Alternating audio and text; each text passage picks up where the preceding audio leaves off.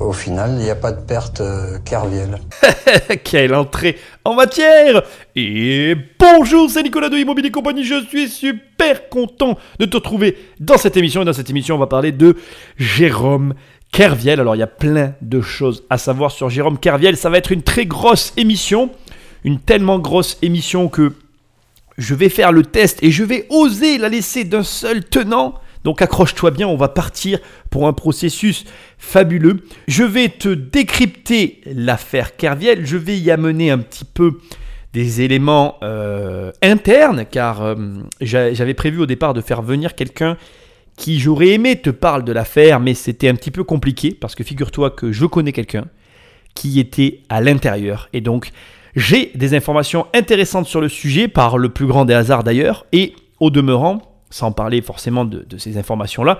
Il y a d'autres trucs qui sont hyper intéressants, c'est que j'ai fait des recherches, j'ai fait mon travail, et j'ai envie vraiment de décrypter tout ce processus avec toi, car on parle d'argent, on parle de fric, on parle de grosse monnaie, et vraiment pour toi qui es de la famille des investisseurs, je crois que ça va être très très très très très intéressant.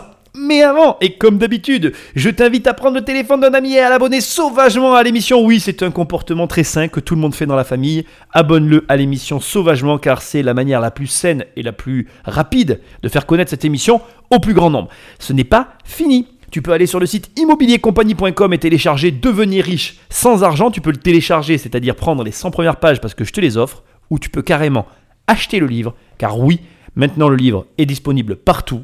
Tu peux aller sur Amazon, tu peux aller sur mon site. Bref, je te laisse le choix. Va prendre ce livre. C'est un bon livre sur l'argent. Et ce n'est pas terminé. Tu peux toujours, sur le même site, immobiliercompagnie.com, récupérer des programmes, 1 million ou 10 millions, et travailler avec moi, on sera en contact et tu vas dépasser toutes tes limites. Enfin, et pour finir, avant d'attaquer cette émission, j'ai une recommandation à te faire. Cette émission est un regroupement de plusieurs Je ne te mets pas les liens parce que si tu tapes Jérôme Carviel, tu retrouveras ces différents reportages. Je me suis appuyé dessus pour construire finalement cette analyse. On va découper en quatre grandes parties, euh, bien évidemment, ce, ce, projet. La première, ça sera l'histoire. Je vais tout simplement te relater l'histoire de Jérôme Carviel. Puis ensuite, on va voir le processus de l'argent, qui, je pense, sera pour toi, investisseur, le point le plus intéressant, vraiment, parce qu'on va décrypter un petit peu le côté qu'on voit pas assez souvent euh, dans les finances, le côté grosse monnaie.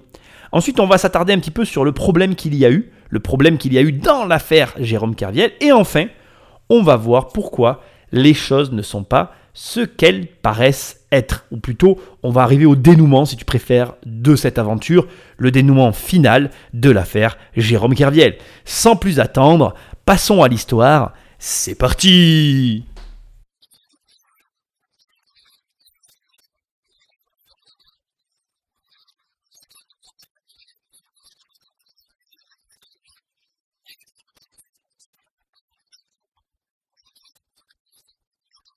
Bon, bon, bon, bon, bon, monsieur Carvier, calmez-vous, calmez-vous. Avant qu'on en vienne à la finance, reprenons donc les points essentiels de votre histoire. Jérôme Carviel est né à Pont-l'Abbé, dans le Finistère, en Bretagne, en 1977. Donc sa mère était coiffeuse et son père était artisan forgeron, puis maître dans un centre d'apprentissage professionnel où il enseignait la chaudronnerie. M. Kerviel, de son prénom Jérôme, poursuit ses études au collège-lycée de Lahanec et obtient en 1995 un baccalauréat sciences économiques, dit ES, puisque c'est à peu près la même génération que moi. Après ce baccalauréat, il va obtenir un DUG en sciences économiques au pôle Pierre-Jacques Eliès de Quimper, où il se passionne pour les chiffres, notamment l'économie. J'ai envie de te dire un petit peu dans la lignée de son bac ES. Ensuite, il va passer une maîtrise à l'IUP Banque et Finance de l'Université de Nantes avant d'obtenir en 2000 avec la mention assez bien un master en management des opérations de marché à l'Université de Lyon 2 en alternance. Donc ça signifie quoi? Ça signifie. Donc qu'est-ce que ça signifie? Ça signifie qu'il est étudiant 4 mois à l'université et apprenti 8 mois en entreprise, donc à la BNP où il réalise des arbitrages. Cette formation, elle, elle a pour vocation de le destiner à devenir contrôleur des opérations de trader, plutôt que trader. Ça, c'est vachement important. C'est-à-dire que Jérôme Kerviel n'a pas une vocation, en tout cas, il ne passe pas des diplômes pour devenir trader. Il passe un diplôme pour générer des contrôles sur les opérations de trader. Ça, c'est un point qui a été vachement mis en avant et qui est assez crucial pour la suite, mais on va s'en tenir là. Il est recruté en 2000 par la Société Générale au sein de la division Banque d'investissement et de finance à la SG CIB à la Défense à Puteaux. Il travaille d'abord au middle office avant de passer en 2005 au front office. Il est alors chargé de l'arbitrage sur des contrats à terme portant sur des indices boursiers. Lors des élections municipales de 2001, il figure sur la liste UMP de Pont-l'Abbé. En 2015, il déclare qu'il ne vote plus depuis longtemps, pas envie de participer à une mascarade, a-t-il lui-même déclaré. Bon, ça c'est un petit peu pour te situer vraiment l'ensemble des éléments. Tu pourras trouver tout ça sur Wikipédia. Je n'ai pas fait de grandes recherches pour cette partie-là. Point très important, entre le euh, middle office et le front office. Je vais maintenant rapidement, en m'appuyant sur mes connaissances, t'expliquer un petit peu les différents postes qu'a occupé Jérôme Kerviel et ce en quoi ça consistait techniquement. Parce que tu vas voir que techniquement, chacun des postes ne demandait pas le même savoir-faire. Son premier travail à la Société Générale est donc dans le middle office. Alors, ce que j'ai fait, c'est que j'ai fait une recherche un petit peu approfondie sur le middle office façon de parler pour bien comprendre ce que faisait Jérôme Kerviel avant de rentrer comme trader. Parce que certains pensent d'ailleurs que dans l'histoire de Jérôme Kerviel, ce poste a été un, emploi clé dans la réussite de la fraude, si fraude il y a eu. Mais ça, on le verra plus loin dans l'émission. Par contre, ce qui est intéressant, c'est de comprendre quelle était la première activité de Jérôme Kerviel avant même qu'il soit trader. Donc, ce qui est intéressant, c'est que je vais te communiquer ici deux informations qui sont pour moi euh, relativement essentielles dans la compréhension de, la situation. La première, c'est que euh, le middle office tel qu'il est présenté par la Société Générale, c'est un outil de gestion de portefeuille incluant de la gestion de portefeuille, la conformité avant transaction et la gestion des ordres. C'est aussi les fonctions de gestion des transactions telles que la confirmation des transactions et l'envoi des instructions de règlement et de livraison. Donc c'est-à-dire que, toujours pareil, le middle office, c'est vraiment c'est un petit peu, si tu veux, comme la personne qui doit euh, gérer l'encaissement des chèques à la banque, quand il y avait un pôle encaissement des chèques plus important que ce qu'il est aujourd'hui. Bref, il y avait des gens qui travaillaient à la banque et qui euh, devaient euh, réceptionner les chèques, vérifier les signatures. Dans les faits, c'était pas vraiment fait. Je peux t'en parler puisque j'ai tenu ce poste-là, cette fonction-là. Et euh, il y a des gens aussi qui sont là pour ouvrir les, les, les, les comment on appelle les, les, je trouve pas mes mots, les sacs de cash. Par exemple, moi je me rappelle très bien quand j'ai travaillé en banque, on recevait euh, des, des, des, espèces de sacs plastiques scellés de cash. À l'intérieur, il y avait le papier du dépôt du cash et l'argent qu'on devait recompter avant de faire l'opération pour que ce soit sur le compte. Ça a été fait à un moment donné manuellement. Moi j'ai tenu cet emploi-là, j'étais très très très très très jeune, j'en parle nulle part d'ailleurs. Bref. Euh, il y avait quelque chose de très drôle que je peux te dire à, cet instant précis. C'est que, en l'occurrence, quand on recevait des, sacs de cash de chez McDo, ça sentait le hamburger, tu vois. C'est pour te donner une image. Ceux qui ont tenu ce travail doivent être en train de rigoler dans leur voiture ou je ne sais où, euh, où tu es en train de m'écouter parce qu'ils savent que c'est vrai ce que je dis. Bon, bref, peu importe. Troisième fonction du middle office, la fonction complète de traitement des opérations, incluant la tenue du registre des investissements, le rapprochement, le pricing, donc le prix, le traitement des opérations sur titre, le traitement des dérivés, la gestion du collatéral et le reporting EMIR. Donc tu vois, ça c'est ce que tu fais en middle office à la Société Générale. Et pour ta culture générale, voilà une offre d'emploi si jamais tu veux postuler à du middle office. Vous parlez anglais couramment et maîtrisez Excel. Donc déjà, ça te plante le décor du travail qu'a réalisé Jérôme Kerviel au départ dans la Société Générale. Ensuite, évolution. Cette expérience enrichissante vous donnera les atouts pour évoluer en fonction de vos talents et de vos envies vers de nombreux métiers du groupe de la Société Générale. J'attire ton attention sur l'offre d'emploi que j'ai dans, les mains actuellement. Hein. C'est une offre d'emploi qui est d'actualité au moment où je te parle. Ce qui sous-entend que, dans, selon la théorie qui dit que c'est parce que Jérôme Kerviel a occupé ce poste qu'il avait connaissance de certains mécanismes qu'il a pu engranger, enfin enclencher pardon, une fraude. Eh bien, c'est grâce à ça, grâce à cette connaissance, que la fraude a eu pu exister. Ce qui est très amusant, très drôle, c'est que là, on est en train de lire donc un intitulé d'une offre d'emploi où on te dit à nouveau vers de nombreux métiers du groupe Société Générale. Vos talents et vos envies vous permettront d'évoluer, chose qui, aurait, qui, qui devrait disparaître, puisque c'est l'évolution de Jérôme Carviel qui a permis. Bon, bref, tu m'as compris. Ce que j'essaye de te sous-entendre, c'est qu'au moment où je te parle, le scandale de la Société Générale commence à dater de plusieurs, voire de nombreuses années en arrière, et c'est assez hallucinant de voir que on prend les mêmes et on recommence. Bref, sans transition, le poste est basé sans surprise à la défense. CDI à pourvoir dès que possible. Environnement au sein du groupe Société Générale. Vous rejoindrez le pôle Global Banking et Investor Solutions, GBIS, qui est en charge des activités de banque, de financement et d'investissement, banque privée, gestion d'actifs et métier de titre.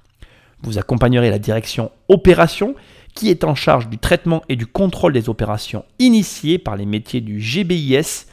Nos équipes garantissent la qualité et la fiabilité des opérations réalisées pour le compte des clients sur l'ensemble des places financières dans le monde.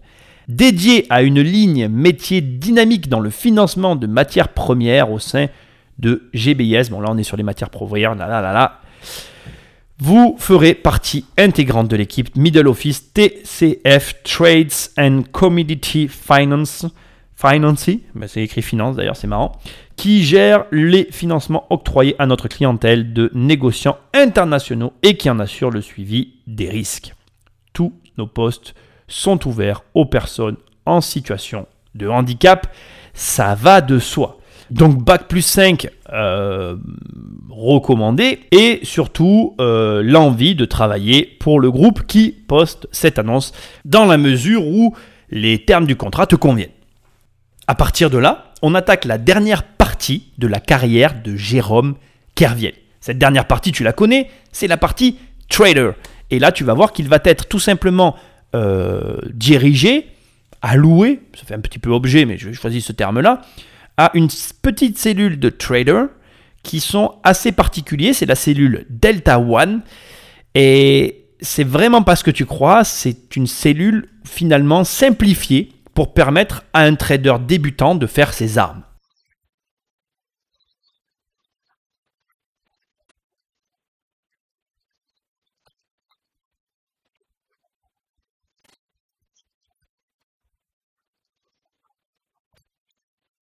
Alors il faut comprendre une chose essentielle avec Delta One, c'est que au moment où Jérôme Kerviel rentre chez Delta One, il rentre finalement chez euh, moi ce que je vais appeler les plus pauvres des riches.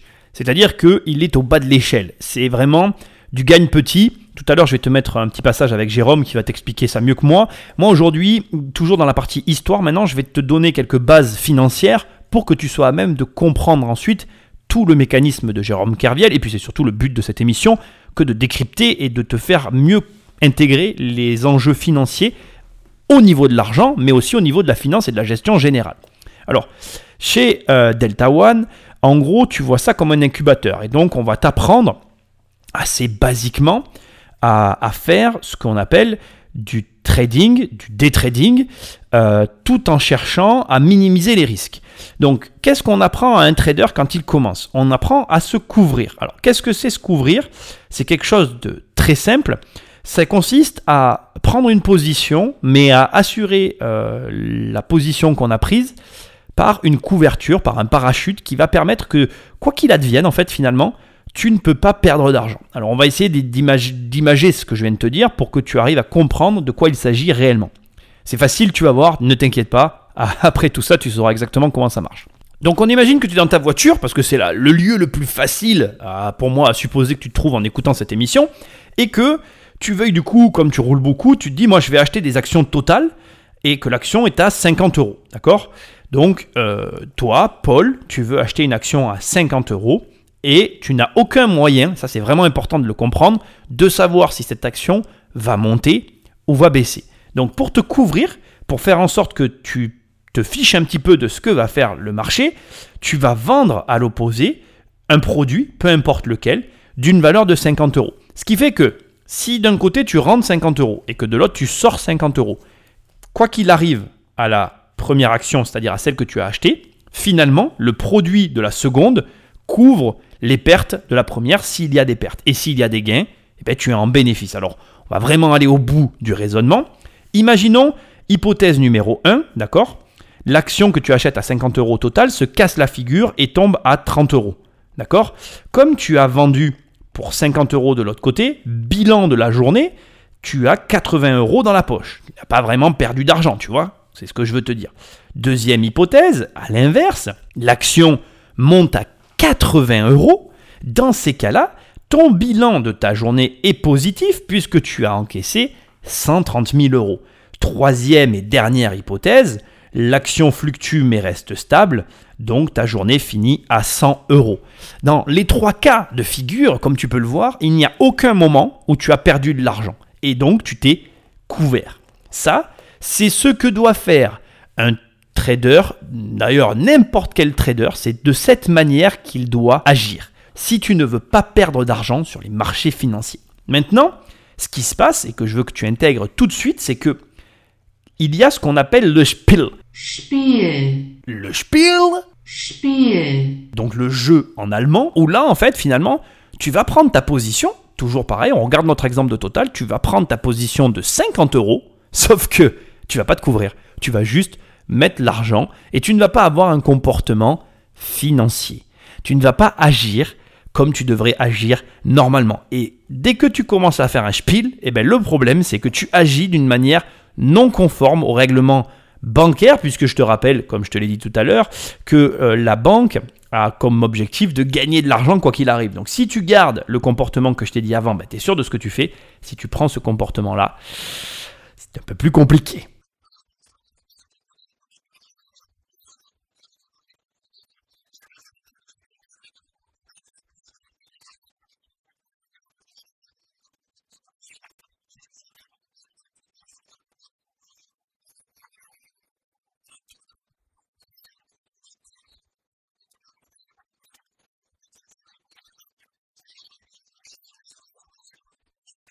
Donc voilà, Jérôme Kerviel vient lui-même de t'expliquer finalement ses débuts en quelques mots. hein. J'ai eu un petit peu de coupe, mais tu comprends ce que je veux dire.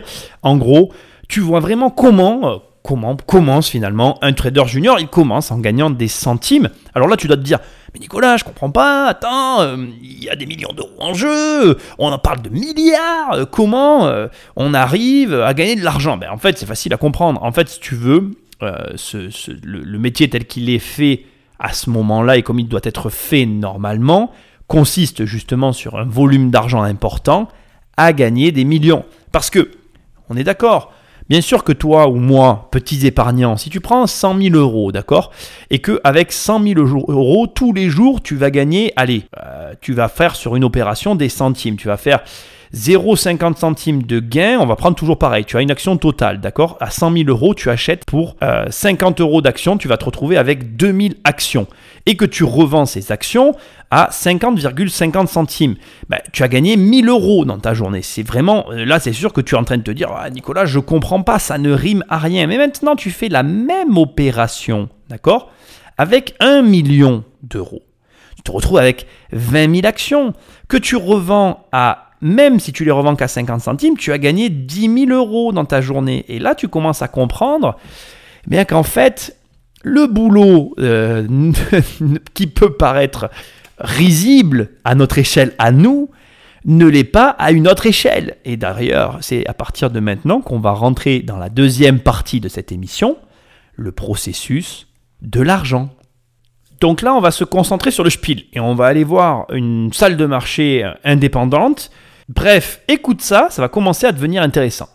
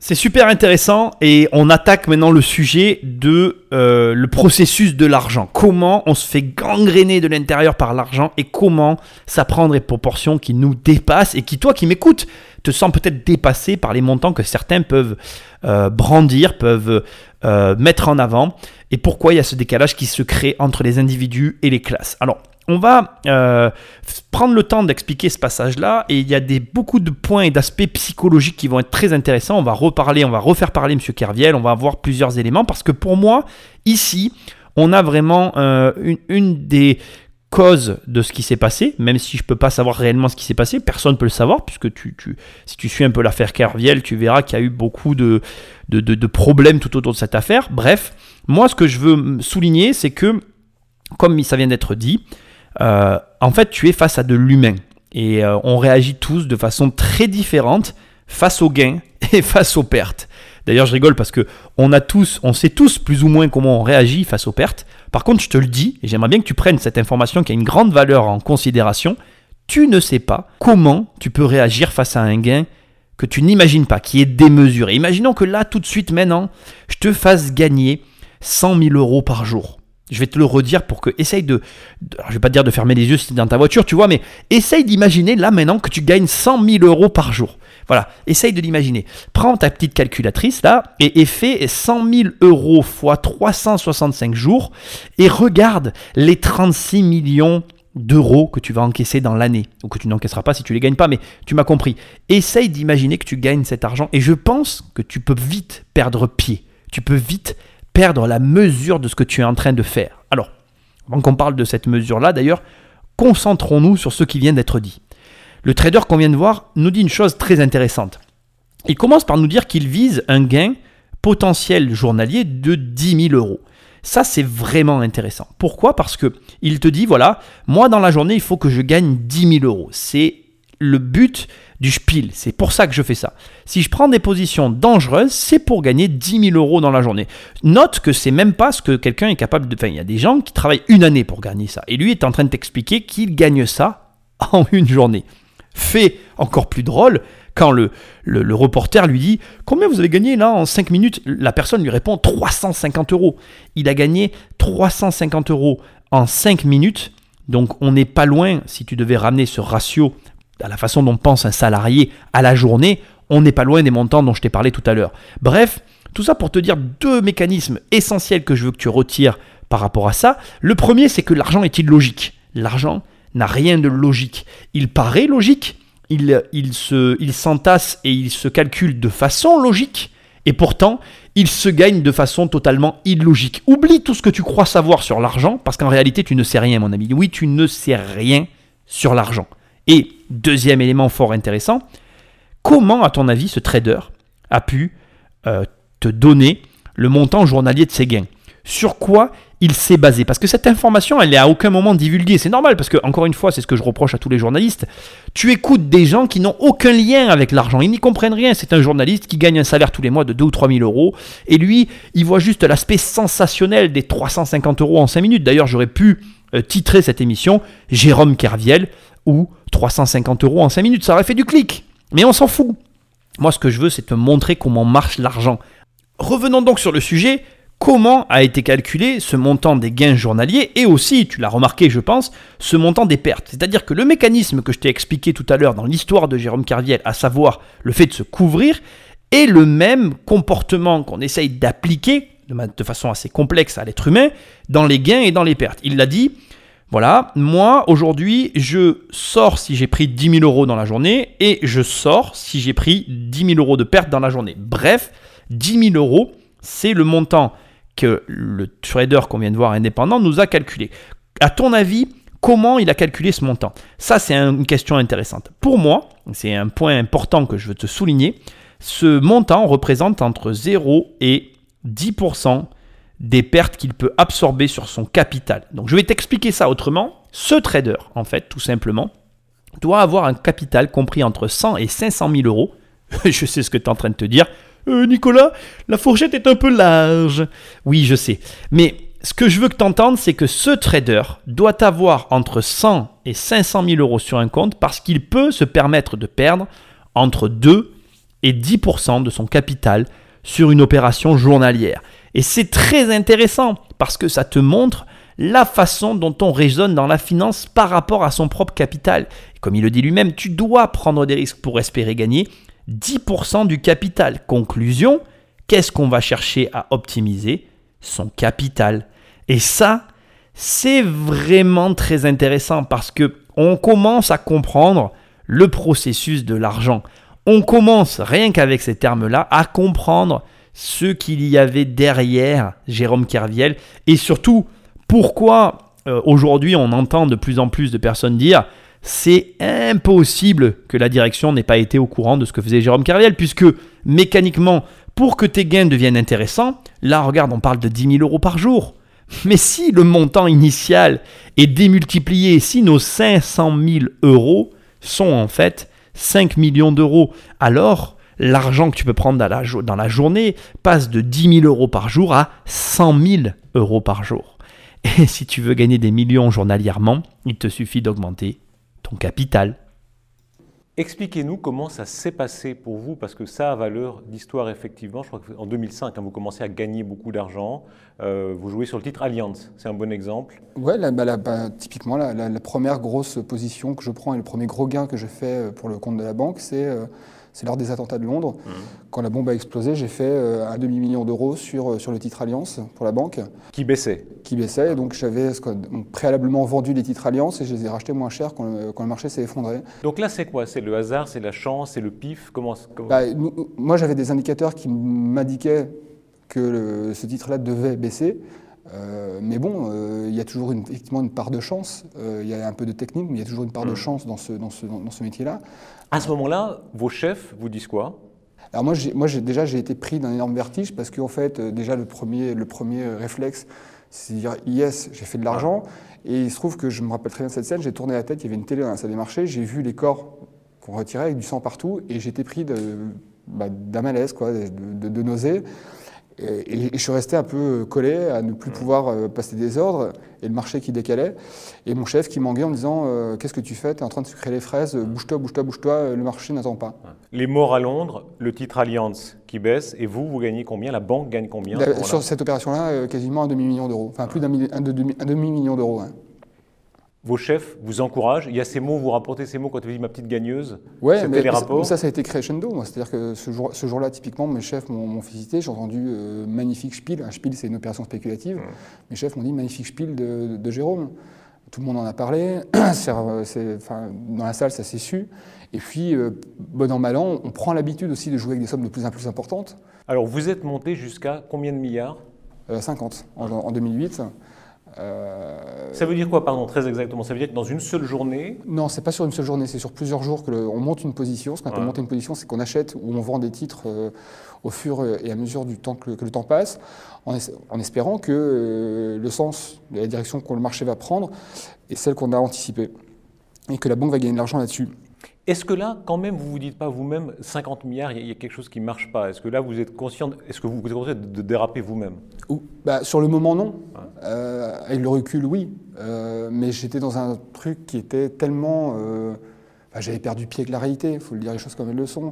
Et très largement encouragé par mes chefs. Vous disiez tout à l'heure qu'on m'appelait la bonne gagneuse, la cash machine. Euh, pour ne pas utiliser des termes plus, plus, plus vulgaires, parce que j'ai pu entendre. Mais, euh, mais, mais, mais, voilà, donc euh, vos chefs sont encouragés, vous, vous faites gagner de l'argent, vous avez l'impression de faire votre job, et ce pourquoi vous êtes payé. Ce passage est super intéressant, j'ai même envie de dire que c'est le point d'orgue de, de, de, de, cette deuxième partie, le processus de l'argent, puisque là, tu vois vraiment toutes les dérives qu'il peut y avoir autour de l'argent. Alors, avant que j'attaque dans le vif du sujet, je vais te dégrossir deux petits éléments rapidement parce que sinon ça va être trop long. Premièrement, euh, Jérôme Kerviel t'a expliqué très basiquement le fait de spéculer à la baisse. Tu as vu ce que c'était, c'est-à-dire ça consiste, parce que c'est une question qui me revient très souvent, comment on fait pour spéculer à la baisse? Bien, tu viens de le voir, c'est très facile. Tu vends une position, par exemple, on reprend toujours notre exemple de l'action totale, tu la vends alors que tu l'as à 50 euros et tu vas racheter à 30 euros parce que tu as le nez creux, tu as euh, pressenti que l'action allait baisser. Et donc, fatalement, tu vas te retrouver avec beaucoup plus d'actions en stock. Donc, par exemple, toujours pareil, on va, on va essayer de prendre des chiffres. On va imaginer que tu avais 1000 actions à 50 euros, donc tu avais 50 000 euros d'actions, d'accord? Tu encaisses tes 50 000 euros, tu vas acheter avec ces 50 000 euros des actions à 30 euros, donc qui sont à la baisse, et tu vas te retrouver avec 1666 actions, donc soit 666 fois plus d'actions que ce que tu avais au départ. Tu as donc spéculé à la baisse. Ceci te permet de comprendre basiquement ce qui est euh, spéculé à la baisse. Il faut savoir qu'il y a des mécanismes financiers plus complexes qui te permettent de démultiplier tes gains, mais plus tu, vas sur ces mécanismes, plus tu prends le risque ben, de démultiplier tes pertes. Bref, tu as compris. Deuxième élément très intéressant, et après on va dans le vif du sujet. Euh, il a parlé euh, d'indicateurs qui lui laissaient présager de ce qui allait se passer. C'est très intéressant. Il faut que tu comprennes que toute personne qui a le nez dans le marché euh, a toujours, comme ça, euh, des, comment dirais-je, des sensations liées à son marché quant à la tournure que vont prendre les événements. Je pense notamment à mon cas en immobilier. J'ai moi aussi des indicateurs qui me font prendre des décisions.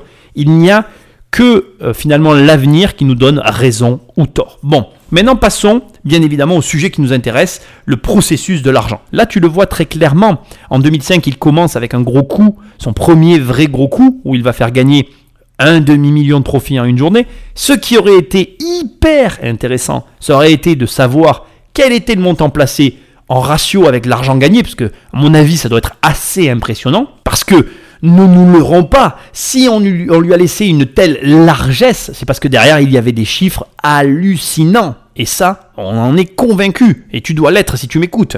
Et donc, ce qu'il faut comprendre, et il le dit lui-même, c'est qu'après, petit à petit, eh bien, on lui a donné de plus en plus d'amplitude dans ses possibilités et finalement de rayon de braquage, et son rayon de braquage a fini avec la possibilité de monter une position à 50 milliards. Alors, le problème avec cette position-là, elle est facile à comprendre, c'est qu'elle expose totalement la banque dans la mesure où en fait, si tu as tout écouté jusque-là, le problème c'est qu'on est sur un spiel, et l'autre problème qui est beaucoup plus grave en fait que, le fait d'être sur un spiel, c'est que ce montant-là n'est pas couvert par la banque. C'est-à-dire que, en gros, on est sur un montant où si on a une trop grosse variation, la banque fait banqueroute.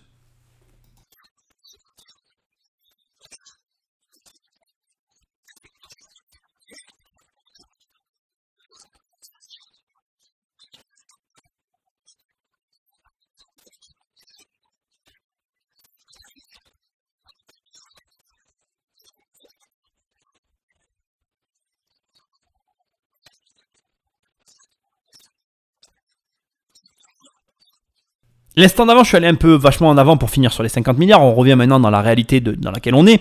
Il faut comprendre que donc, comme vient de le dire l'expert, si tu veux, les traders représentent la moitié du chiffre d'affaires. J'ai envie de dire un gros mot. je te jure. C'est-à-dire que tu es face à des personnes où il y a un cadre, donc que je t'ai donné au départ, c'est-à-dire de toujours couvrir tes positions, et à côté de ça, tu as des mecs comme Jérôme Carviel, et il n'y a pas que lui. Le problème, il est là aussi. C'est que tu prends juste le, le- desk Delta One, ils étaient 8. On ne parle que d'une personne. Et c'était la plus petite cellule de marché. C'est le moment où, de te parler un petit peu de la personne que je connais. Alors, j'avais très envie de la faire venir et participer à cette émission, mais c'était euh, relativement compliqué pour moi euh, de, de faire ça pour diverses raisons. Donc ce qu'on va faire, c'est que je vais partager avec toi quelques informations que je pense que je peux dire pour que tu aies ces informations-là. Il faut savoir une chose, c'est que Jérôme Carviel avait un surnom. Alors il avait un matricule qui était SF581, mais il avait aussi un surnom sur la salle des marchés, c'était le gros. C'est-à-dire que les gens l'appelaient le gros. Au bout d'un moment, on disait tiens, le gros a fait ça, tiens, le gros a fait ci, tiens, le gros a fait ça. Et pourquoi euh, les personnes l'appelaient le gros? Parce qu'il avait une très grande largesse, qui était alimentée d'une certaine façon par sa hiérarchie, mais en même temps réprimandée, comme a expliqué l'expert. Pourquoi? Parce qu'il était impossible pour euh, la direction d'une banque, et là je parle des banques en général, de dire à leurs traders, allez-y, prenez toujours plus de risques. Comme il était impossible pour eux de leur dire arrêtez de faire de l'argent, je vous en prie, vous représentez que la moitié de mon chiffre d'affaires, après tout je peux les perdre. Et tu comprends un petit peu, tu commences à comprendre les prémices du prochain chapitre qui va être le problème. Qu'on arrive à comprendre à ce stade-là. Maintenant, il faut surtout comprendre, et c'est le sujet de ce deuxième chapitre, ce qu'il y a dans la tête de ces traders, c'est-à-dire que d'un côté, il y a des sommes d'argent colossales qui sont en jeu, et d'un autre côté, il y a la réalité. Et c'est là où tout est en train de petit à petit se mettre en place. Et je pense qu'à ce stade, tu dois mesurer la complexité qu'il y a derrière tout ça. C'est-à-dire que d'un côté, le marché n'attend pas, et tu peux pas te permettre euh, finalement de faire des sentiments autour d'un marché qui lui continue de brasser de l'argent. Et entre nous, de toi à moi, hein, c'est pareil en immobilier, c'est pareil dans la finance, c'est pareil dans n'importe quel domaine. L'immeuble que je vais acheter sur le dos d'un contribuable qui a fait faillite et qui est une histoire dramatique puisque moi-même l'ayant vécu, j'en parle d'ailleurs dans mon livre, mais euh, moi-même ayant vécu un drame familial, je peux te dire que derrière euh, ces enjeux financiers, il y a des familles, il y a des personnes, il y a des gens, il y a du sang, il y a des larmes, il y a des drames, il y a plein de choses. Mais le problème, c'est que si c'est pas moi qui achète l'immeuble, si c'est pas Jérôme qui spécule sur euh, l'attentat à, Londres et euh, les assurances AXA, eh bien, ça sera ton voisin, ça sera toi qui m'écoutes, ça sera quelqu'un d'autre. Il faut bien comprendre ce mécanisme assez froid qu'il y a autour de l'argent, c'est que l'argent va vers celui qui l'appelle, vers celui qui s'en occupe, vers celui qui lui donne de l'attention, vers celui qui pose des actions pour avoir cet argent. Et donc, ce qu'il faut que tu comprennes, c'est que la, la déconnexion avec la réalité, elle est liée avec un paradoxe qui est normal et qui est humain, c'est-à-dire une direction d'un côté qui ne peut pas fermer les yeux sur des profits qui sont toujours plus énormes, toujours plus gigantesques, et qui permettent d'une certaine façon d'alimenter la banque, et de l'autre côté, la raison qui devrait inciter tout individu à dire couvre-toi, ne fais pas du spiel, sois, euh, sois sain dans ta démarche, prends les quelques centimes qu'il y a à prendre. Après tout, 10 000 euros par jour au lieu de 1 million par jour, c'est déjà pas mal. Et là, quand je te dis ça, tu comprends tout le malaise.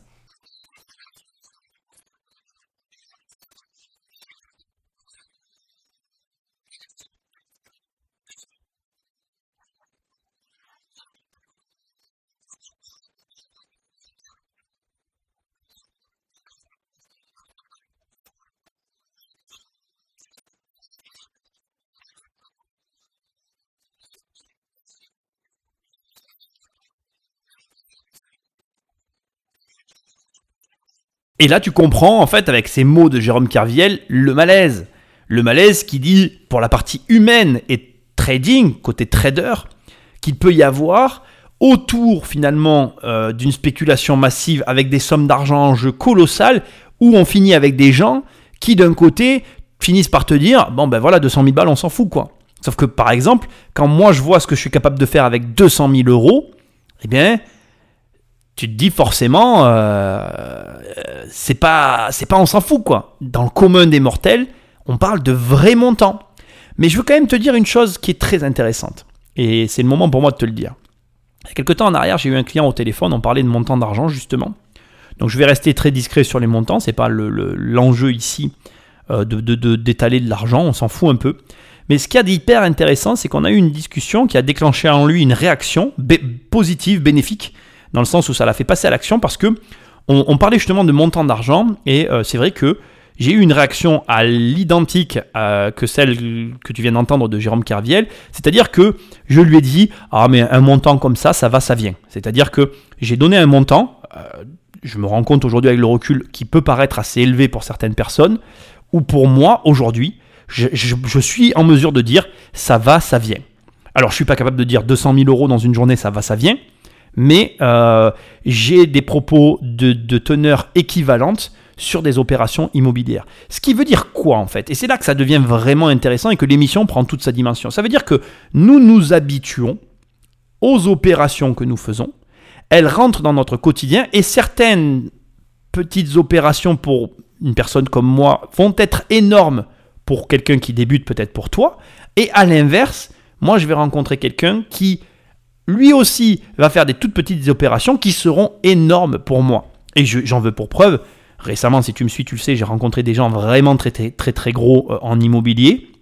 Et c'est vrai que, il faut le reconnaître, leur seuil minimum avait vraiment quelques zéros en plus que mon seuil minimum à moi, qui a peut-être quelques zéros en plus que ton seuil minimum à toi. Ce que je veux que tu comprennes, c'est que, en fait, on grandit avec l'argent euh, graduellement, par étapes. Et si toi, de l'extérieur, tu peux être impressionné par le dis- discours de Jérôme Kerviel, de l'intérieur, tu l'aurais vécu différemment et tu tiendrais le même discours que lui. Je vais finir cette partie avec juste un mot sur la partie bancaire, parce que c'est quand même très important pour moi de le préciser, et on passera à la troisième partie, le problème. C'est que le danger est le même d'après vous Plus que jamais. Aujourd'hui, vous avez euh, tout un tas de produits dans le bilan des banques euh, qui, est, qui sont incontrôlables. Euh, je vous donne un exemple. Aujourd'hui, dans le bilan des banques, vous avez des produits qui se développent, qu'on appelle des dérivés climatiques. C'est des produits financiers qui sont euh, montés sur la température qui fera dans 10 ans dans tel ou tel pays. Comment voulez-vous évaluer ce genre de produit? C'est quoi? C'est du casino? Ça reste du casino? Ça reste, ouais, c'est du, c'est du casino évidemment, c'est du- il y a une partie casino, parce que en vrai, enfin, quand, euh, quand on se cache derrière des stratégies de trading en disant euh, le modèle fonctionne, il y a toujours un élément que vous n'arriverez jamais à contrôler, c'est un avion, euh, par exemple, un avion qui va se planter dans une tour à New York. Voilà. Alors euh, c'est un mauvais exemple parce que parce qu'en général, les catastrophes sont souvent source de, de- de gros profits pour les banques. Et c'est en cela que je dis que ce métier est amoral, euh, en partie, parce qu'ils font de l'argent sur, la- sur le malheur des autres.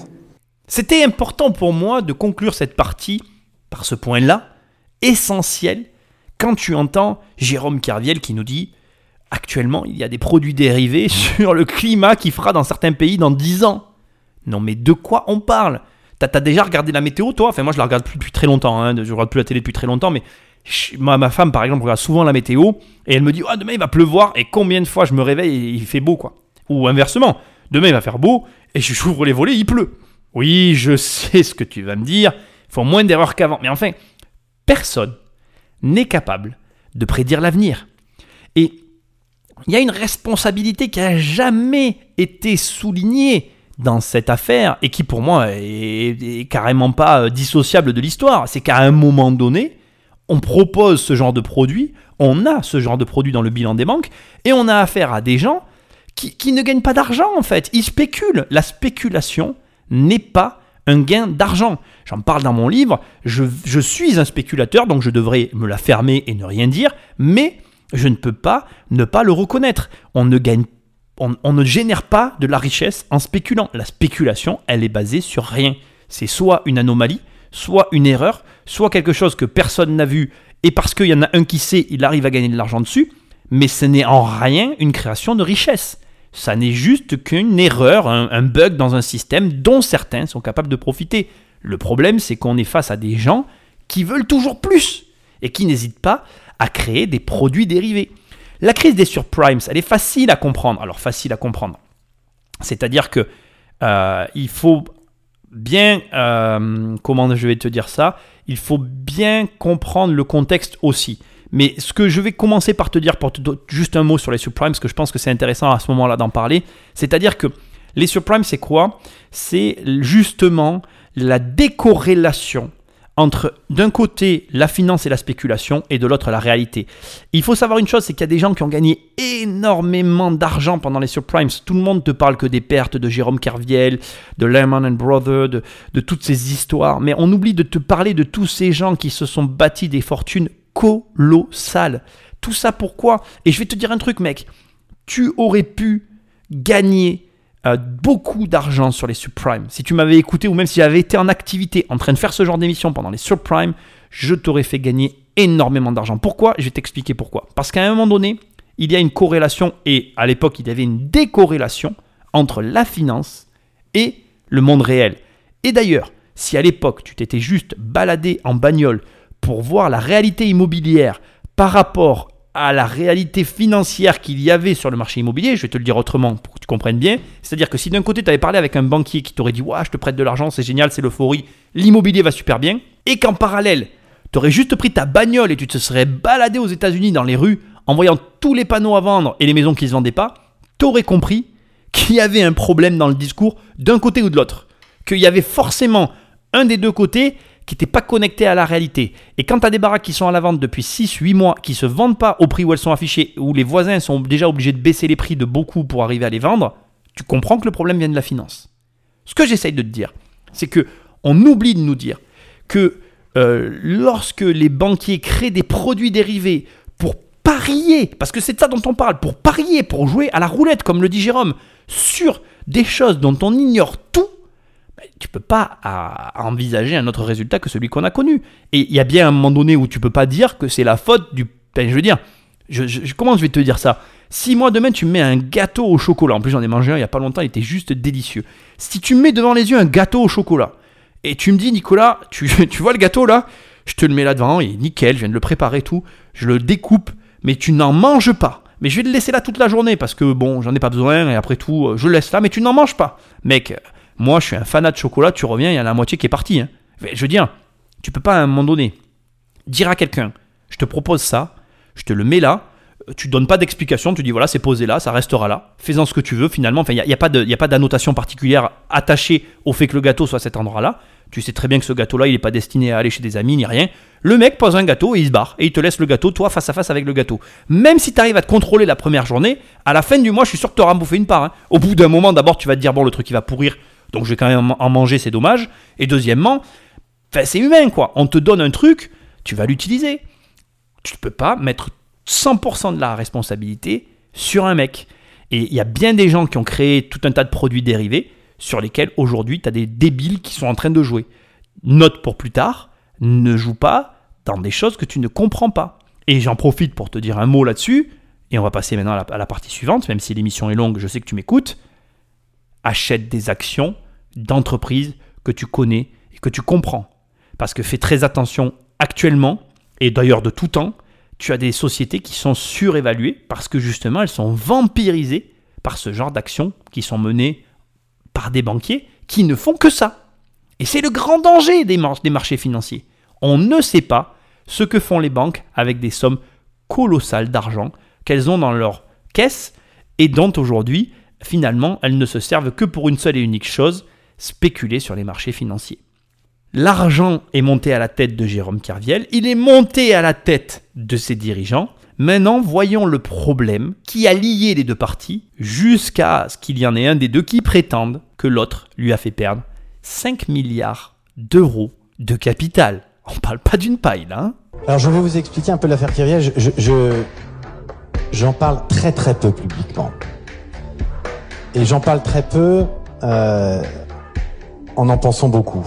Quelle a été l'erreur dans, dans no- notre erreur dans le contrôle? C'est que nous, nous ne contrôlions que la somme de la position acheteuse et vendeuse, qui était petite, parce que nous n'avions pas, il n'y avait pas une seule personne dans la Société Générale qui ait pu imaginer que quelqu'un faisait un truc pareil. Ça vous fait rire? Ah oui. Pourquoi?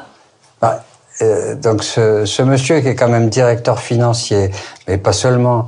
Il faut pas oublier qu'il a fait euh, l'inspection des finances, euh, etc. Enfin, et, et donc il nous explique euh, benoîtement que du moment que cette somme ne dépassait pas un certain montant, bah tout allait bien. Voilà, c'est ce qu'il dit. Vous en pensez quoi, vous alors? Vous dites quoi quand vous il, entendez il ça? se moque du monde. C'est c'est- se moquer totalement du monde. Alors là, tu as eu deux protagonistes. Monsieur Oudena, qui était l'ancien directeur de la Société Générale, un ponte parmi les pontes. Et en face, un expert qui va nous expliquer pas mal de petits éléments. On va y revenir.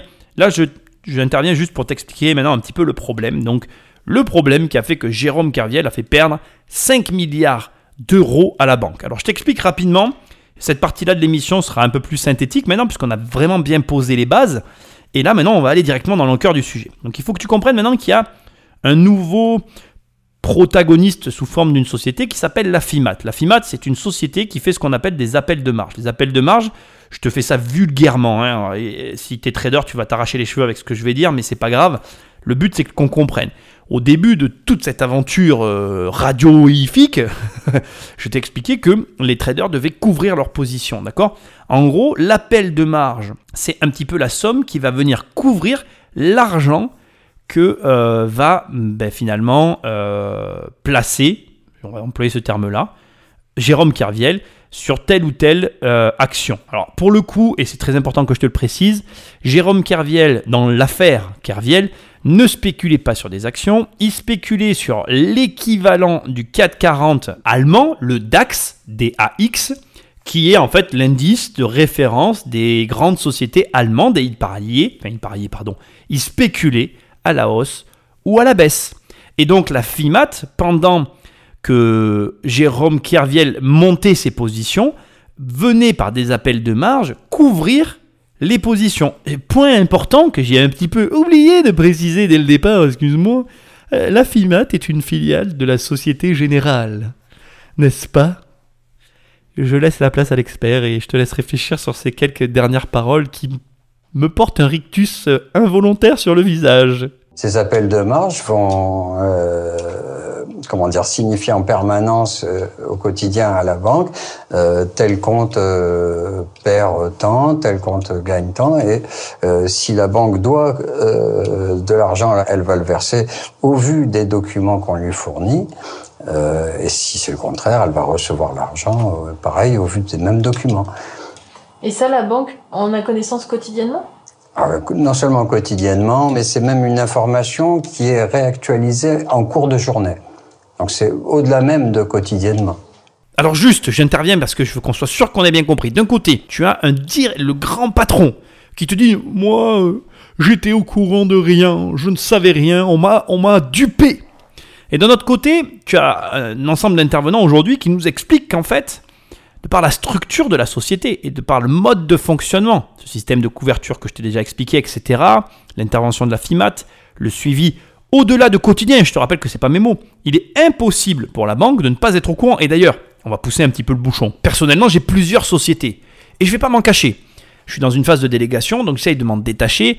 J'essaye de ne plus regarder tout ça de la même façon qu'avant. C'est-à-dire que j'essaye d'être moins impliqué, avec plus de recul. Mais je serais médisant si je te disais que je ne regarde pas les comptes et que je ne suis pas au courant un minimum de ce qui se passe sur mes différentes activités. Tu imagines bien que si tu as une dizaine de sociétés, là je parle dans mon cas, hein, et que ces sociétés perdent toutes de l'argent, ça ne va pas durer très longtemps. Et tu imagines bien quand une banque qui a une activité, le trading, qui représente la moitié de son chiffre d'affaires dans ces années-là, je te le rappelle juste comme ça, au cas où tu l'as oublié, mais tu t'imagines bien qu'ils regardent un petit peu quand même ce qui se passe sur la moitié de leur chiffre d'affaires, sur une des branches les plus rentables de la banque. Moi je dis ça.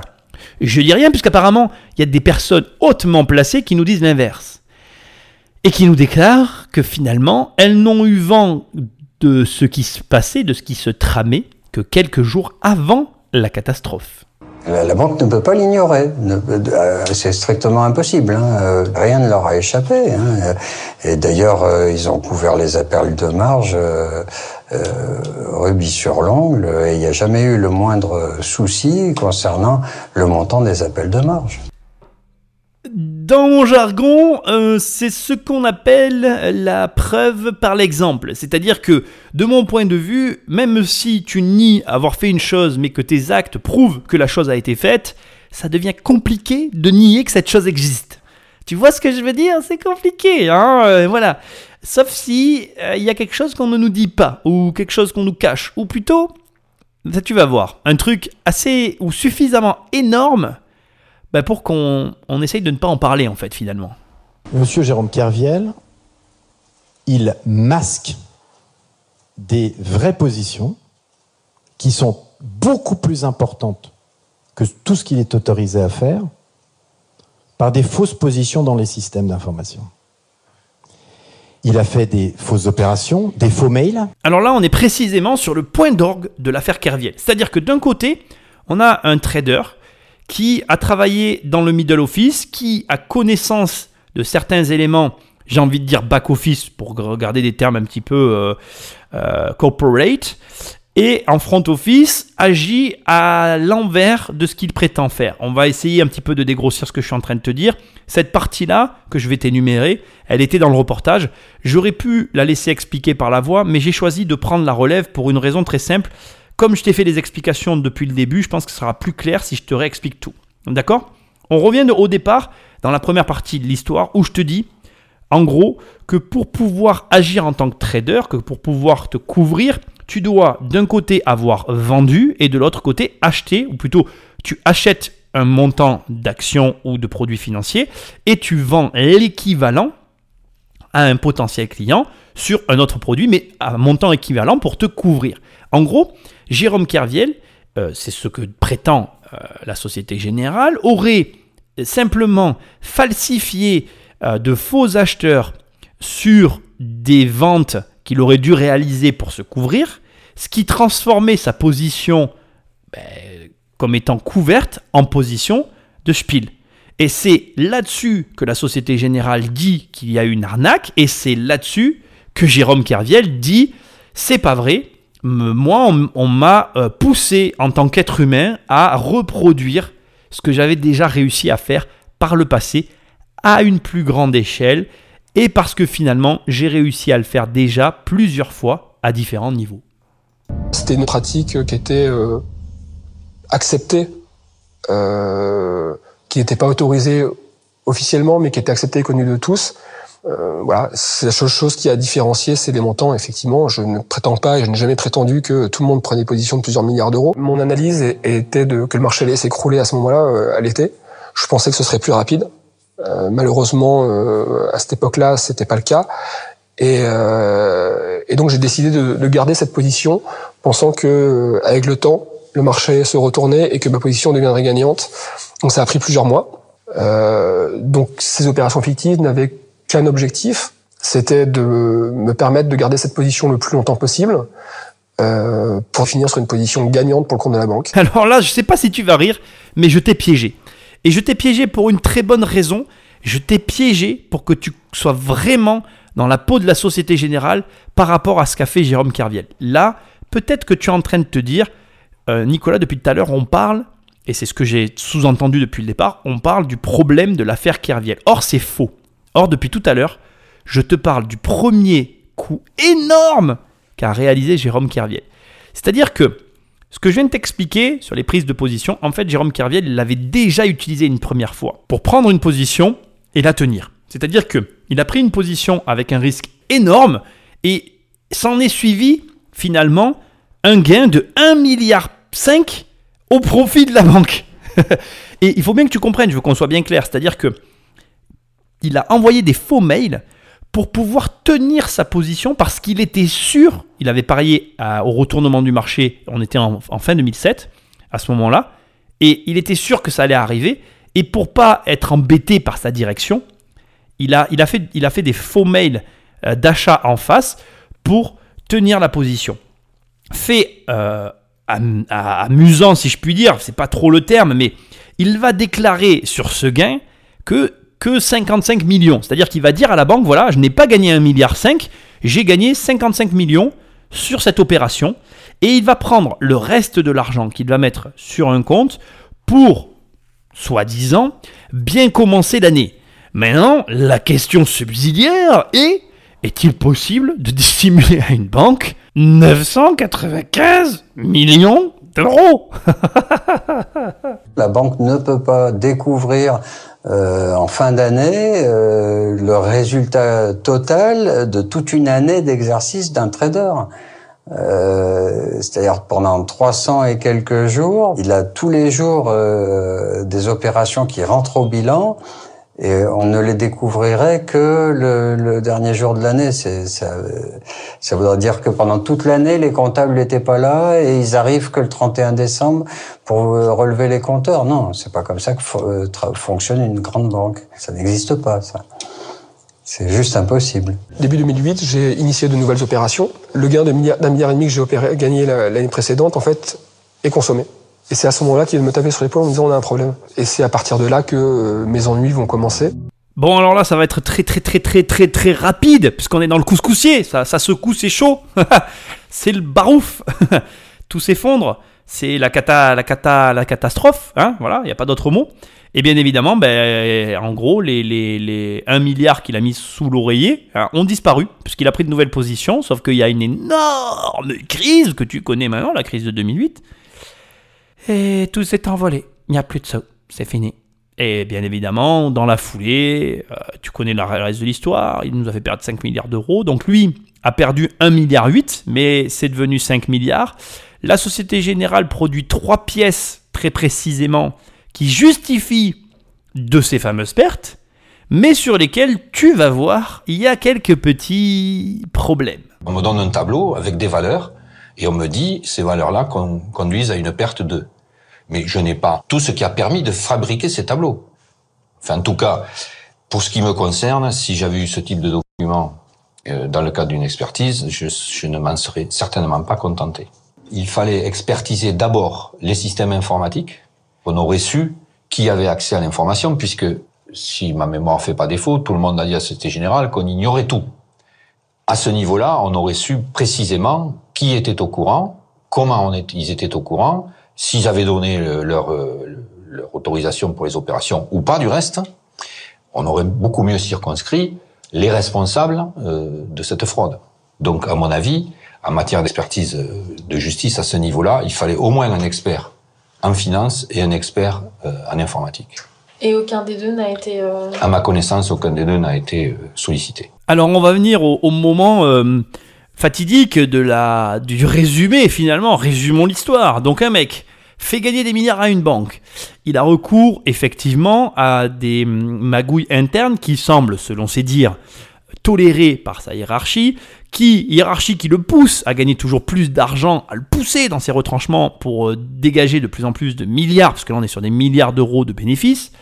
Et d'un autre côté, on a une hiérarchie, donc une, une entité, qui, elle, euh, n'était au courant de rien. Voilà, elle savait pas, en fait, elle gagnait de l'argent, la pauvre, mais elle savait pas qui lui faisait gagner de l'argent, surtout elle savait pas comment l'argent arrivait dans ses caisses, et malgré tout un, système qui était quand même bien rodé, euh, cette société-là, qui a l'air quand même, euh, qui, est de notoriété publi- publique et qui a l'air bien organisée, nous livre un quatre petites feuilles avec un tableau sur l'une, nous disant que finalement, euh, avait en fait, euh, Jérôme Kerviel a fait perdre 5 milliards, enfin 4 milliards 9, euh, pour être très précis, à l'organisme bancaire. Voilà. Et, euh, apparemment, euh, voilà, on s'en est tenu à ça. Personne n'est allé vérifier aucune information et surtout, surtout, ce que je vous ai encore pas dit, tout a été détruit. oui, parce que sinon, ça, sinon ça, serait, ça serait trop drôle, quoi. Si en fait, euh, il y avait des pièces qui avaient été conservées. Non, tout a été détruit. D'ailleurs, il y, a des éléments que j'ai enlevés parce que sinon l'émission serait trop longue, mais il faut savoir quand même qu'il y a des pièces qui ont été reconstituées à sortie de broyeur. Donc je te laisse imaginer le délire pour reconstituer. Là, on est sur des pulses à, à, à 10, 000, euh, à 10 000 morceaux, quoi. Euh, bref, pour arriver à avoir des informations un petit peu pertinentes pour cette affaire. Enfin, on parle quand même de 5 milliards, quoi, tu vois. 5 milliards, euh, si, si je devais déduire euh, ça par le nombre d'habitants en France, euh, je ne peux pas le faire parce que ma calculatrice ne prend pas 5 milliards. Mais ça serait in- intéressant, je pense, de faire le calcul, quoi. Mais bon, bref, passons. Voilà, donc je pense que j'ai bien résumé la situation. On parle quand même de 74 euros par personne. Je dis ça, je dis. Sur la même activité, on a un compte euh, qui a été massacré, hein, qui a été bradé vite fait. et Le qui- compte de Jérôme Kerviel Le compte de Jérôme Kerviel, euh, qui donc génère des, des pertes euh, très très rapides. Et puis, en même temps, en parallèle, et, et exactement sur la même activité, sur les mêmes contrats, un, un autre compte va dégager un, un gain de 2 milliards en 5 jours. Allez, allez, allez, allez, écoute bien ce que je vais te dire. Assis-toi, si t'es debout, mets ta ceinture. On est en plein dans la grosse arnaque. On est dans le problème. Attention, attention, c'est parti. On résume la situation et après je t'explique. Jérôme Kerviel était trader à la Société Générale. Il possédait le compte SF 581. Il est viré. Tu prends cette euh, information, tu la prends comme actée. Au moment où je te parle, là maintenant, tu dis, tu imagines un ordinateur avec Jérôme Kerviel là-dessus dessus. On prend Jérôme Kerviel, on le vire. Sauf que, précision importante, l'ordinateur continue d'avoir les positions à hauteur de 4 milliards 9. Donc ça, tu l'intègres dans ton cerveau et tu te dis, une bonne fois pour toutes, voilà, ok, Jérôme Kerviel n'est plus sur le siège, mais l'ordinateur possède des actions, des titres, euh, peu importe, des produits financiers, affichant une perte de 4,9 milliards. Donc tu imagines l'argent qui a été placé sur ces positions. Ok? Tu actes ça dans ta tête. Ce siège est vide et là, la direction de la Société Générale va mettre un trader qui va agir en nom et place de Jérôme Kerviel sur ces titres. Mais il va y avoir un nouveau protagoniste qui va rentrer dans le jeu, un nouveau trader que nous allons appeler le SF 594. L'expert que tu entends depuis le début de l'émission a retracé l'activité de ces deux traders. Et il s'est rendu compte d'une chose très amusante, c'est que une fois que Jérôme Kerviel a été licencié, viré, le compte a continué de fonctionner et il a perdu les 4,9 milliards. C'est-à-dire que quelqu'un a actionné le bouton pour que les positions soient liquidées et que donc les pertes soient encaissées. Sauf que, en parallèle, au moment où les pertes étaient encaissées, il y a un autre trader, donc bizarrement le SF 594, qui lui a parié à la baisse sur les positions du SF 581. Et fait encore plus amusant, le trader qui a finalement parié à la baisse, le SF 594, a lui enregistré 2,9 milliards de gains. Donc, d'ores et déjà, quand on te parle de 4,9 milliards de pertes, on oublie de te parler des 2,9 milliards de gains à opposer à cela. Et donc, la Société Générale, au moment où je suis en train de te parler, n'a même perdu que 2 milliards d'euros sur ces opérations. Fait très important, tu es face à ce qu'on appelle un délit d'initié. Parce que si tu étais assis à côté de moi et que tu sais que j'ai 4,9 milliards de positions financières sur un marché et que tu sais que je m'apprête à vendre, tu as dans tes mains une information où même si tu mets que 10 000 euros sur une action, et même 10 000 euros, je suis plutôt petit joueur parce que vu qu'on est sur des milliards, il faudrait plutôt parler, parler de 100 millions d'euros. Mais même si tu mets que 100 millions d'euros sur ben, ne serait-ce qu'une des actions que je peux posséder à la hauteur de ces montants-là, tu gagnerais des millions. Et c'est ça le délit d'initié, c'est avoir une information qui joue en ta faveur et qui te donne gagnant à l'insu de tous les autres. Et là, c'est pire, parce qu'on parle d'une information d'entreprise interne. Je pense que tu n'oses imaginer de quoi je suis en train de parler. Il n'y a qu'une une seule euh, solution, c'est que la personne qui est derrière ce compte soit informée de ce que le marché va aller dans un sens donné en l'occurrence vers la, à la baisse parce que on vendait les, les positions Kerviel et qu'en les vendant, on faisait baisser le marché. Et au vu de ce que les documents euh, comportent, euh, le moins qu'on puisse faire, c'est un complément d'enquête parce que honnêtement, il n'y a pas eu de, de, la moindre expertise. Les marchés financiers, c'est un jeu à somme Il y a quelqu'un qui perd, il y a quelqu'un qui gagne.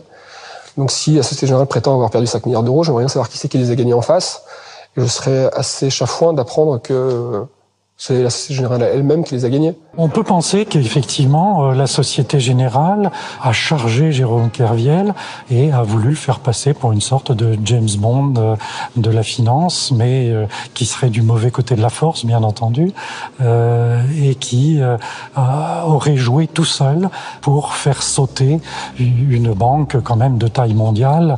Des traders fous, il y en a eu tout le long de l'histoire. Et cela est d'autant plus étonnant que si on regarde ce qui se passe à l'étranger, ce que l'on voit, c'est que la plupart du temps, le trader est poursuivi en même temps que la banque. L'histoire de la Société Générale a fait de nous la risée internationale. Il n'y avait que les pauvres magistrats pour croire que c'était réellement comme ça que l'histoire s'était déroulée. Ah là là là là là là cette émission dérape totalement Non. Alors, je vais refaire un point là maintenant. Je voulais que tu entendes un petit peu ces derniers sons de cloche. Donc l'expert, Jérôme Kerviel, le vice-président euh, adjoint du tribunal de grande instance. Bref, tu as eu euh, plusieurs personnes qui sont intervenues dans cette euh, dernière phase. Et on arrive à, au fameux point que je voulais te dire. Les choses ne sont pas ce qu'elles Donc, à ce stade, on va résumer, et j'insiste, je me répète, mais on va résumer. La Société Générale déclare depuis le départ avoir perdu 4,9 millions. Tu auras compris que par euh, des manœuvres financières logiques, j'ai envie de dire, elles ont fait une pirouette, enfin la Société Générale fait une pirouette, et ils ont récupéré 2,9 milliards, ce qui porte à ce stade de l'émission les pertes de la Société Générale à 2 milliards et non à 4,9 milliards. Ensuite, il y a tout un pan du reportage que je ne développerai pas parce que on bascule sur de la politique. Tu vas très très facilement comprendre qu'à ce stade, sur des montants pareils, avec des enjeux pareils, face à un établissement bancaire d'une envergure mondiale, avec un nombre de salariés, de personnes qui travaillent au sein de la banque euh, de, ce niveau-là, bah, tu comprends très bien qu'on est sur des enjeux politiques et qu'on est sur des décisions qui ne dépendent pas euh, du petit guichetier euh, fiscal ou plutôt des impôts de ta commune voisine. On est sur quelque chose qui se décide en très haut lieu. J'ai une aversion totale pour les Jean-François du monde entier, et y compris les Jean-François qui nous dirigent. Si jamais tu ne me connais pas, ce que j'appelle un Jean-François, c'est un président de la République, ou alors un député, ou un mec qui fait de la politique. Pour moi, ce sont tous les mêmes. Ce sont des gens qui ne gagnent pas d'argent, et que dès que tu agites des petits billets devant leur nez, ils viennent et ils accourent pour essayer de les récupérer, parce que c'est comme ça qu'on fait avec les gens qui ne savent pas gagner de l'argent. On secoue des billets devant leur nez et ils viennent les récupérer.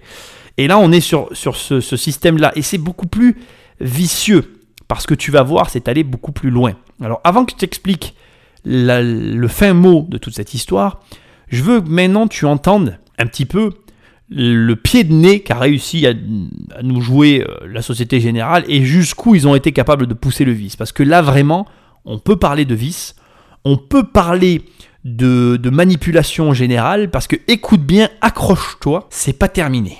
Depuis que l'affaire a éclaté, la banque a toujours martelé le même discours. Elle ignorait tout des agissements de Jérôme Kerviel et a perdu 4 milliards 900 millions d'euros. Il faut dire que grâce à cette perte, la Société Générale a bénéficié d'un allègement fiscal de 2 milliards 200 millions d'euros dès 2008. C'est tout à fait légal, comme nous l'explique Éric Lecoq, avocat fiscaliste et ancien inspecteur des impôts. Pas une loi particulière, hein. tout simplement, euh, à l'époque, euh, ils ont constaté une, perte, qui est une perte euh, comptable, pure et simple, et donc c'est déductible totalement, puisque, a priori, au départ, au moins, en tout cas, on pensait que la Société Générale n'était pas du tout au courant de quoi que ce soit dans cette affaire. je rigole, mais c'est nerveux. Donc alors, je résume encore. J'aime bien les résumer, tu vois. Non, mais je me répète, mais donc si on comprend bien, grâce aux trois papiers qu'ils ont fournis, un tableau pourri qui est illisible euh, sous forme de tableau Excel et deux autres papiers vulgaires euh, sans aucune euh, preuve pour étayer les faits, la Société Générale a réussi à obtenir un allègement fiscal immédiat de 2 millions 2, de 2 milliards, pardon, oh là là, ça serait 2 millions encore, ça irait, de 2 milliards 2, qui viennent s'ajouter aux 2 milliards 9, donc soit un total de 5 milliards 100 millions d'euros. Si je sais calculer, en fait, ça fait 200 millions de bénéfices, ok. Et s'il n'y a pas eu de lapsus de langage dans ce que vient de dire l'ami fiscaliste, à la limite du Jean-François, parce qu'il a eu des postes quand même euh, Jean-francisés. Euh, lui aussi donc dit qu'en fait ça autorise un abattement quasiment de la totalité puisque l'argent a été perdu. Encore une fois, je suis obligé de le répéter parce que ça me paraît tellement hallucinant sur quelque chose qui n'est pas étayé, pas prouvé, sur des papiers sur lesquels il n'y a jamais eu aucune recherche de fait. Bref, sur du vent. À ce niveau-là de, de perte, une autorisation de déduction, ça passe forcément par Bercy et ça passe pas par une sous-division dans un deuxième bureau. Elle se prend à un très haut niveau. Qui l'a prise, je ne le sais pas, mais en tout cas, elle a été accordée. Donc, ce serait plutôt la décision du ministre lui-même? C'est possible. Bon, ben voilà, c'est ce que je veux pas, et c'est pour ça que je coupe pas mal l'émission à ce stade, c'est que ça finit en émission de Jean-François. Et nous n'allons pas parler des Jean-François, je vais juste clôturer l'émission en te parlant des mécanismes qui se cachent derrière tout ça, pour que tu comprennes vraiment les enjeux et comment et pourquoi un État finalement se retrouve avec une certaine forme de conciliance, d'acceptation, de, dévotion euh, face à des banquiers? Des banquiers que, ceci étant, beaucoup de personnes détestent et dans des comportements comme cela, il est difficile d'arriver à les défendre. Il faut comprendre une chose qui est assez euh, complexe aujourd'hui à comprendre, c'est les politiques actuelles, les politiques euh, monétaires qui sont menées actuellement qui est ce qu'on appelle le QE, Quantitative Leasing, qui n'est ni plus ni moins que ce que l'on nommait autrefois la planche à billets. Donc il faut comprendre un petit peu ce mécanisme euh, pour arriver à comprendre tout ce qui se cache derrière tout ça. Ce qui se passe, c'est que, en fait, si tu veux, aujourd'hui, les États, euh, déjà, il faut comprendre une première chose, c'est que nos Jean-François ne savent pas diriger des pays euh, déflationnistes, en décroissance. Ils savent diriger des États en pleine croissance, mais ne savent pas diriger un État en décroissance. Et à cela s'ajoute un deuxième facteur euh, aggravant, c'est que euh, comme ils ne savent faire que sous la forme de croissance, ils cherchent à doper les marchés pour leur redonner un semblant de croissance pour pouvoir gouverner. Alors c'est quoi la croissance? C'est en gros tous les ans je vais tout augmenter parce que tout va bien. Sauf que quand tout va mal, si tu fais que augmenter alors que tout baisse, il y a comme qui dirait un léger problème. Et on en vient à un point fort intéressant. On se dit, bon ben voilà, ce qu'on va faire, c'est qu'on va faire tourner la planche à billets, on va faire du quantitative leasing, c'est les nouveaux termes actuels puisqu'aujourd'hui les monnaies sont virtuelles. Et en faisant tourner la planche à billets, je vais réinjecter de l'argent dans l'économie, ce qui va doper la croissance, qui va permettre à l'argent de revenir sur le marché, qui va me permettre à moi de diriger mon pays. Ce qu'il faut ajouter maintenant à ce mécanisme, somme toute euh, discutable, je suis pas là pour parler du mécanisme, je veux juste que tu comprennes bien les faits, il faut que tu comprennes que le système, c'est pas de dire oh, je tire au sort un gars et je lui donne de l'argent et il va redépenser son argent. Non. En fait, les États n'ont plus le droit de créer de l'argent comme avant. Ils ne peuvent plus. Et je dois aussi, avant même que je t'explique ça, te préciser une chose, c'est que, en fait, ce que beaucoup de gens ont, du mal à comprendre, c'est que, en fait, l'argent en circulation doit s'équilibrer avec les services et les, biens et services qui sont euh, sur le marché. C'est-à-dire que si par exemple ton volume d'affaires de ton pays est de 100 milliards d'euros, eh bien il convient qu'il y ait 100 milliards euh, d'euros de monnaie sur le marché pour que le volume d'affaires, il faut que ce soit même un petit peu supérieur d'ailleurs, pour que le volume d'affaires puisse euh, se faire, pour que l'argent puisse circuler. D'accord? Si à l'inverse, le, le, le, marché se réduit de 100 milliards à 50 milliards, tu n'as plus besoin d'avoir 100 milliards alors c'est un mauvais exemple. Si tu as 100 milliards d'euros de volume d'affaires, il faut que tu aies 150 milliards de monnaie sur le marché pour permettre les échanges, l'économie, enfin bref, que tout tourne, etc. Si le marché descend à 50 milliards, ben, tu n'as plus besoin que de 50 milliards de monnaie. Maintenant, ce qui se passe, c'est que si tu as un volume d'affaires de 100 milliards, mais que tu as 500 milliards d'euros de monnaie sur le marché, bien la valeur des biens et des services n'est plus la même. Ou plutôt, la valeur de l'argent n'est plus la même. Et il fallait, que tu comprennes ce mécanisme pour comprendre le reste. C'est-à-dire qu'aujourd'hui, les États n'ont plus le droit de créer leur monnaie. Donc pour pouvoir injecter l'argent sur le marché, ils doivent passer par des banques. Et donc ce qui se passe, c'est que les banques, elles, sont censées redistribuer l'argent aux contribuables. Sauf que, et aux entreprises. Sauf que comme les contribuables et les entreprises actuellement n'ont pas de besoin économique fort, elles n'ont pas de besoin de liquidité important parce que les ménages sont déjà très endettés et les entreprises, comme il y a des ménages très endettés en face, ne peuvent pas vendre les biens et les services au volume qu'elles pourraient le faire si les ménages étaient moins endettés, etc. Bon bref, tu as compris le truc. Finalement, les banques se retrouvent avec un, un matelas de liquidité énorme avec en face d'eux des personnes qui n'ont pas besoin d'argent. Et donc les banques ont cet argent et qu'est-ce qu'elles font avec l'argent, à ton avis Eh bien, elles font ce qu'elles ont fait avec Kerviel, elles mettent l'argent sur les marchés financiers, alimentant des bulles à différents niveaux, sur différents marchés. Excuse-moi, ça fait répéter, mais tu as par exemple le marché de la dette des subprimes, qui était un marché immobilier alimenté par les banques, qui a complètement explosé en 2008.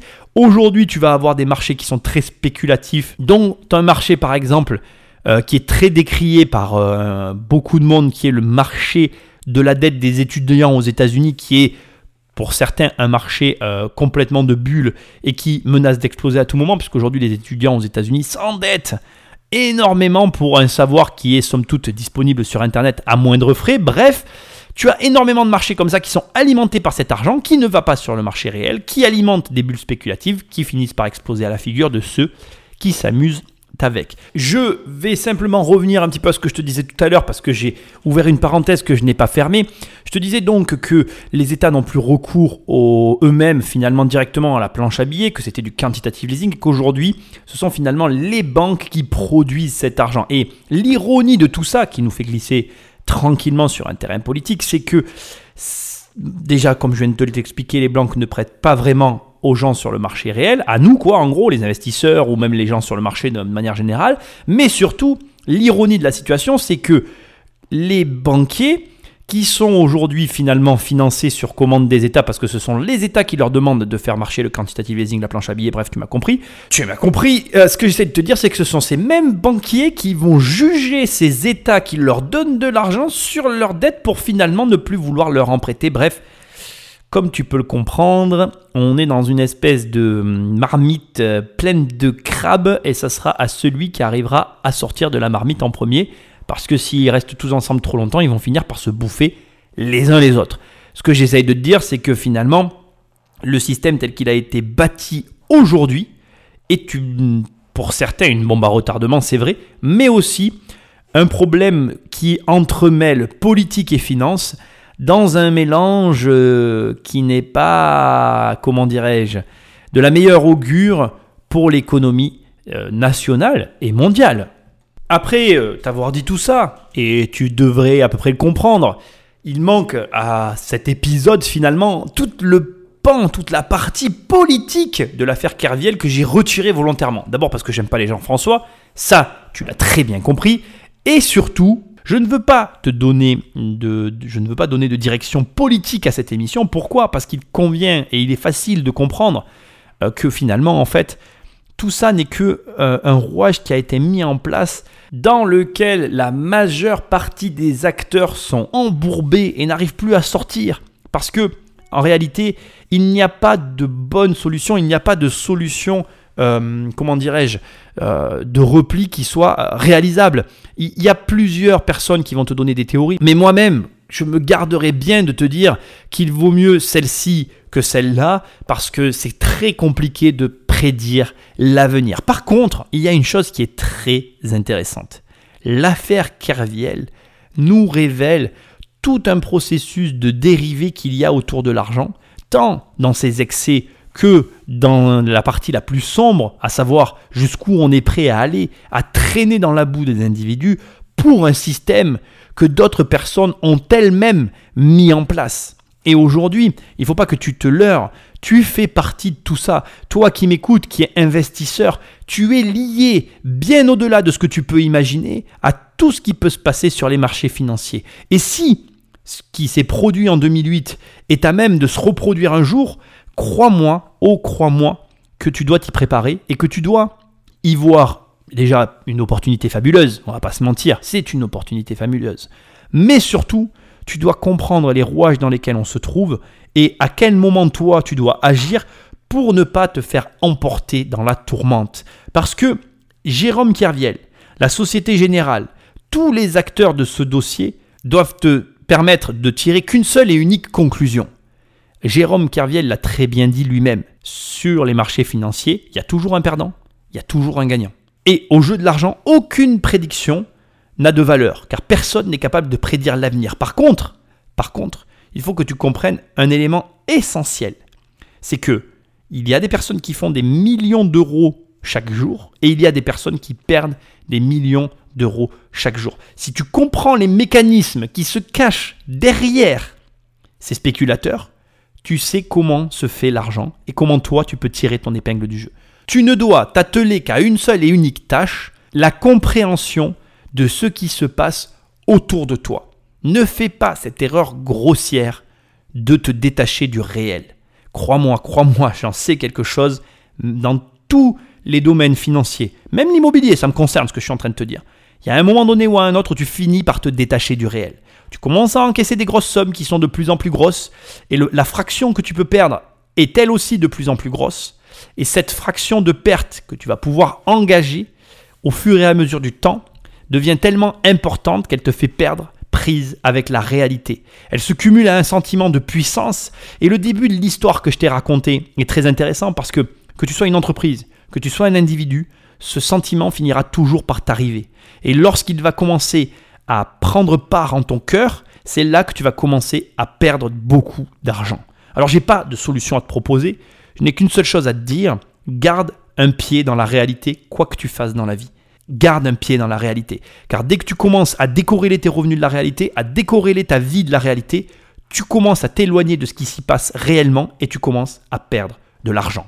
On nage en plein conflit d'intérêts, hein, c'est-à-dire que euh, bah, ce sont des personnes jugées parties euh, qui euh, qui vont être amenées à statuer dans cette dans cette affaire. Ces connexions directes ou indirectes, elles permettent de traiter le dossier Société Générale plus dans l'intérêt de la Société Générale que dans celui de la collectivité. Bon, tu l'as compris. On est dans une affaire assez louche. Je vais conclure, parce qu'il est temps de conclure, l'émission est assez longue. L'affaire Jérôme Carviel a coûté très précisément 115 euros par personne. C'est comme si tu avais donné 115 euros à la Société Générale au moment où tu écoutes cette émission. Je t'ai dit 74 euros dans l'émission parce que je n'ai pris que l'allègement fiscal. Mais si on prend tous les éléments, ça nous a coûté un petit peu plus cher. C'est pas le propos. Ensuite, et pour finir, Jérôme Kerviel dans tout ça. Aujourd'hui, Jérôme Kerviel euh, ben, n'a plus qu'une seule et unique voie possible. C'est un procès en révision. Ça a été accordé 11 fois euh, dans la Ve République, donc c'est quand même une procédure assez euh, spéciale. On va pas faire genre qu'il va y arriver. je vais, on va finir avec ses mots à lui sur cette émission-là.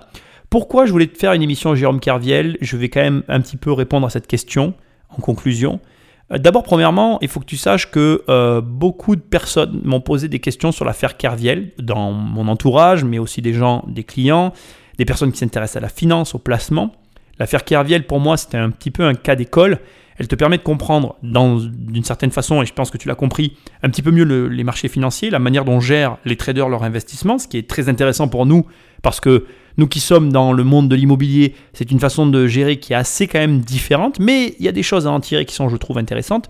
Et deuxièmement, je trouve que c'est très intéressant parce que tu vois que très clairement, pour une banque, nous ne sommes qu'une partie très anecdotique, surtout quand tu vois que les traders représentent la moitié de leur chiffre d'affaires. Donc tu comprends vraiment que l'immobilier n'est clairement pas leur priorité, on est euh, du menu frottin, on est pour certains d'entre nous, on pèse dans la balance bancaire, mais on parle des plus gros. Et les petits investisseurs comme toi, finalement, sont étroitement liés à ce que vont faire les traders parce que les traders influençant sur l'économie, ils ont une répercussion directe sur le fait que nous allons obtenir ou pas nos prêts.